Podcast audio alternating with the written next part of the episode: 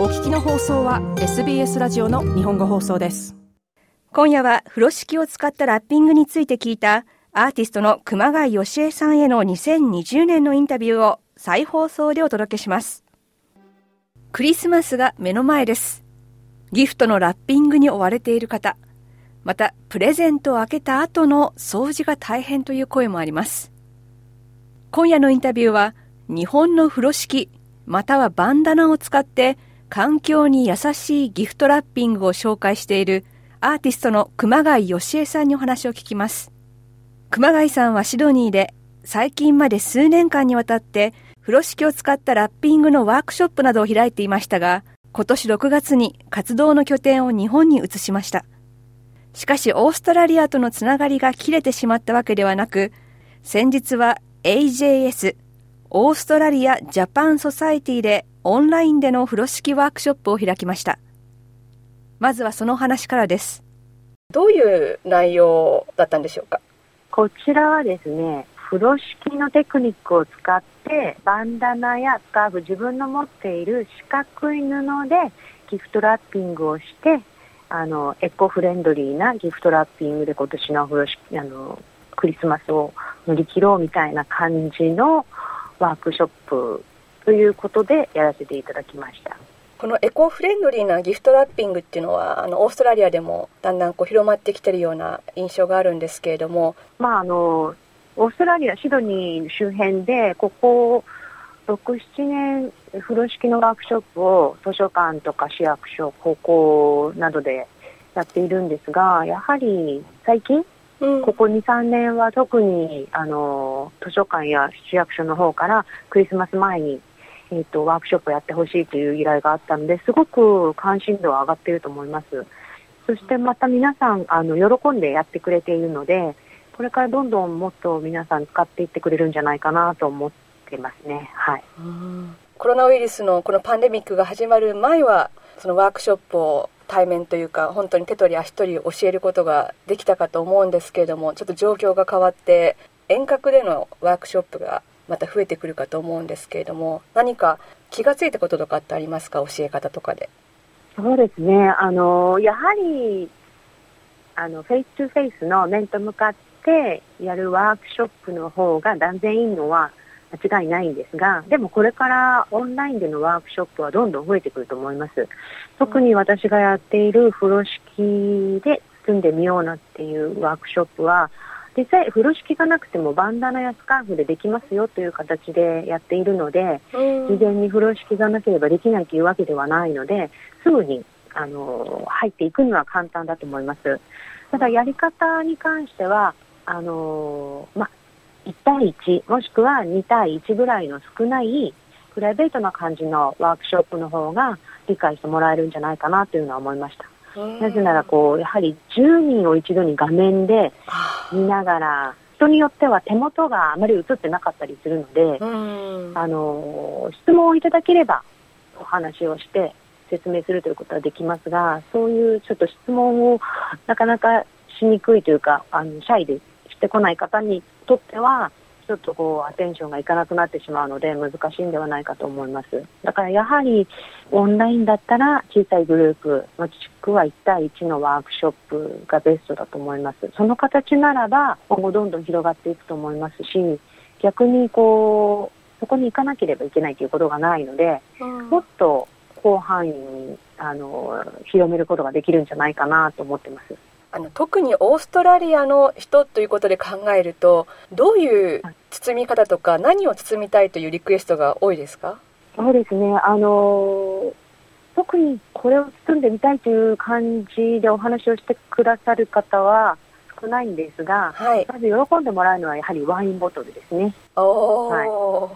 い、で一番喜んでもらえるのはワインボトルを2本包むギフトラッピングの仕方があるんですが、はい、これはあのギフトラッピングとともにあの持ち運びができる包み方なので、ちょっとここを開いて腕を入れると持ち運びやすいですなんて見せるとすごく喜んでもらえます。肩からかけられてあの運べるというものなので、はい。熊谷さんが風呂敷に魅力を感じてまたそのワークショップを開くようになった経緯というのはどんな感じだったんでしょうか？はい。あの最初はですね、実は私、グラフィックデザイン、テーフのグラフィックデザインのコースに通っていたんですが、はい、その時に別の日本人の留学生の方が、日本のギフトラッピング協会の講師の方たちのデモンストレーションを学校でやるというのをオーガナイズして、先生たちがいらっしゃったんですが、その際にですね、はい、あの、一人の先生が風呂敷の包み方をデモンストレーションされて、その反応を見たときに、あ、これは結構皆さん興味があるんじゃないかなと思ったのが始まりでした。最初は実はあの風呂敷を売ってみようかなとも思ったんですが、はい、使い方を知らなかったらまず買う人もいないんじゃないかと思いでは使い方の方を始めてみようと思い始めたんですがそれと同時にあのグリーンバッグやエコバッグのようなあの環環境に優しい、はい。えー、かカバンとかが出てきて皆さんが結構環境に興味を持ち始めていたのであこれはこの風呂敷を使ってバンダ風呂敷のテクニックを使ってバンダナとかスカーフを使ったらゴミも減らせるしオーストラリアのライフスタイルにすごく合っていくんではないかと思っていろいろなところにあの声をかけてクラスをやらせてもらえるようにしました。その風呂敷のことを知ろうと思って情報を集めたり習ったりしながら何か新しい発見というか新しい魅力というものを見つけたりしましたか？風呂敷について。あの正直しました。正直あの私オーストラリアに行くまでは日本に住んでいる間はあまり日本文化というものに目を向けてこなかったタイプなので、改めて風呂敷の歴史や包み方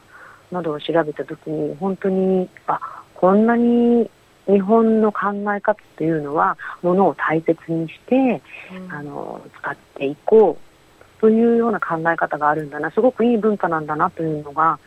あの、改めて感じました。で、その思いとか考え方っていうのは、オーストラリアの生活の中でも上手に入っていって皆さんに喜んでもらえるんじゃないかなと思ったので、うん、この風呂敷のあの包み方だけではなくて、こうするとあの大事に使えるとか、リサイクルしていけるっていう話も一緒にしてあの行こうと思ってやっていました。あのいろいろな包み方があるのを見てびっくりしたんですがどれもそんなに難しくないんですね実は。うん、でやはりあのものは違いますが折り紙と通ずる部分もあるのかなとすごく思ったんですけど、うん、あのちょっとしたことですごく綺麗に見れるとかこの布の性質を考えてこうちょっと動かすだけで綺麗にできるっていうのがこの難しくない知ってしまえば誰にでもできてあのどんな形でも個性が出るっていうところがすごくあのいいなと思いました。この風呂敷に関してはやっぱり日常使っていたものというのもありますしこの柔らかい素材っていうのもあるんですけどあの誰でもできる簡単にできるっていうのはすごく魅力だなと思いました私にもできるでしょうか？全然簡単にできます。あの皆さん、やはりオーストラリアの人はその風呂敷っていうものがどういったものかを知らないので、すごくあ私には難しすぎるかもっていう方があのたくさん多くいたんですけど、クラス終わった時には全員が喜んでこんなに簡単だと思わなかった。という感じで、もうぜひ使いたいというふうに言って書いていただいたので、すごく楽しかったです。今後、この風呂敷の良さを伝えていくという活動をどのように継続していきたいと思いますか？はい、あのー、今回、えー、オンラインのワークショップも経験させてもらったので、ここにやはりあの可能性も感じたので、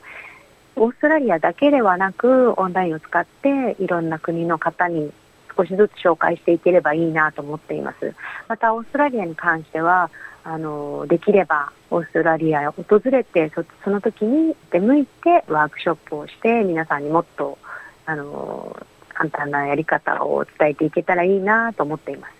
す。なるほどこの風呂敷のラッピングですが、はい、あの超初心者におすすめする最初のものといいますか、はい、何から始めればいいでしょうか？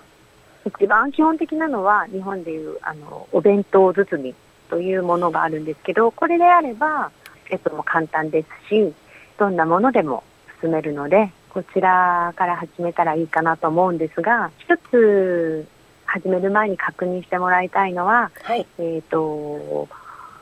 結びですね。まあ、結びと縦結び。まあ、英語で言うところのリーフノットとグラニーノットの違いを理解して、包みをするときはできるだけ真結び、リーフノットを使うようにしていった方がほどけることがないので安全です。このところをもしできたら注意してやってもらえたら、物を落としたりすることもないと思うので、はい。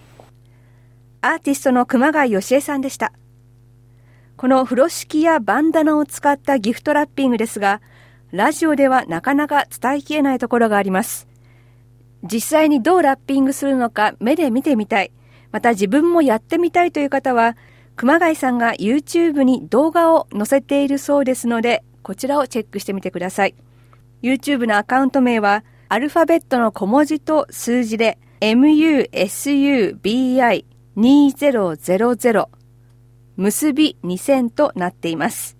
または SBS ジャパニーズのウェブサイトに掲載されたインタビューのページにもリンクを貼っていますので、こちらもぜひ見てみてください。